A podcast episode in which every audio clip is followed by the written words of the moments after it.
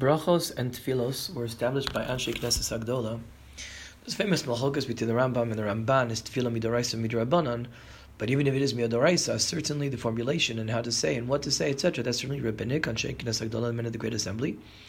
The men of the Great Assembly uh, lived, by the way, from approximately 250 years from the time of the Shivat Zion, when the Jewish people returned from Babylonia, for some 250, 300 years afterwards. Ezra Sofer was one of the early leaders of Anshe Knesset.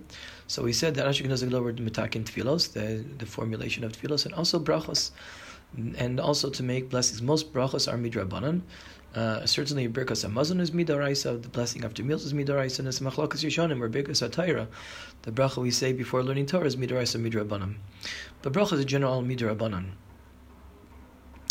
Uh, I saw, I think it was Rav Lau many years ago. I, I think I saw who said a very nice idea that the significance of the brachas and tefillas that Anshe Knesset is that they were living, as I mentioned a, a, minute ago, after the first destruction. The temple had been destroyed, and now the Jewish people are coming back to live in Eretz Yisrael after the exile.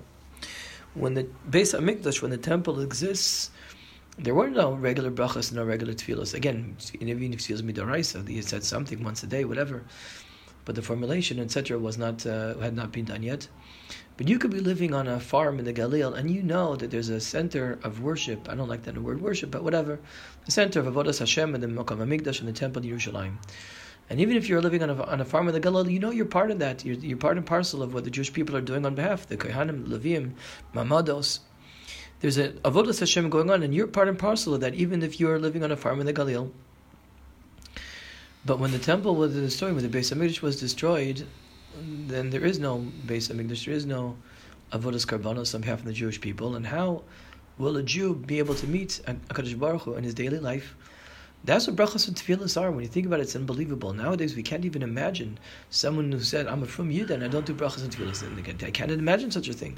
That's so basic to be of what a Yid is, but it was established by Anshe Knesset Agdola for this very reason, because it means that you have a meeting with the Kadosh Baruch Hu, you're being Kadosh Baruch Hu into your life regularly, davening three times a day, before you eat, before you drink, etc.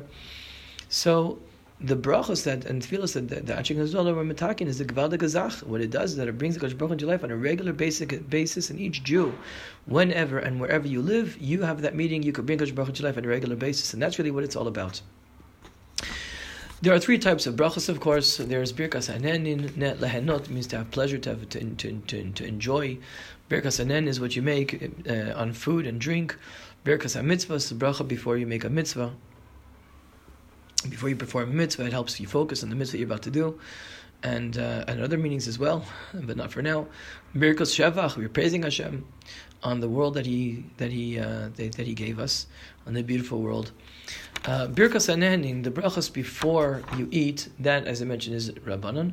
Mm, uh, the Torah doesn't even think it's it's uh, it's uh, important to to to to to to command it because it should be davar pashut that of course Everybody's going to thank Hakadosh Baruch Hu for the food that you gave us, but the rabbis were metaking it and establishing a formal mash fashion, because of course you can't enjoy this world before bracha. You can't take from Hakadosh Baruch Hu's world they prepared apples and pears and bananas and everything. Without his Hashem shoots. It's His world. It's His. It's His fruit and vegetables and, and food that we're enjoying. So of course you have to ask Hakadosh Baruch Hu for rishus. You have before you eat, and that's what birkas and before the food is about. And the chiddush of the Torah, birkas hamazon, is afterwards. Not just when you're hungry. When you're hungry, no you uh, and you need help, you ask Hashem for help.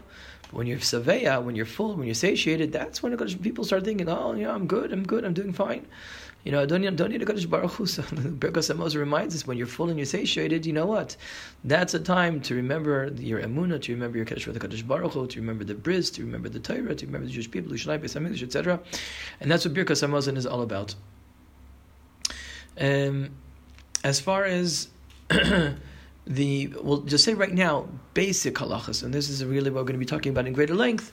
We'll just say right now for basically, um, we know that you know and there's different types of brachas, different types of foods, mizana, shakal, etc., and borei nefashos, alamichia, benching, etc. For for different again for whatever you ate. Uh, for a person to make a bracha achrona, you need to have eaten a kazais or drunk a revius. Kazais is an olive side. We'll talk about what the cheer is. Revius, be sure for revius halu. We'll talk about how much that is as well. And if that amount of uh, eat food and drink, that was a mechav you to make a bracha.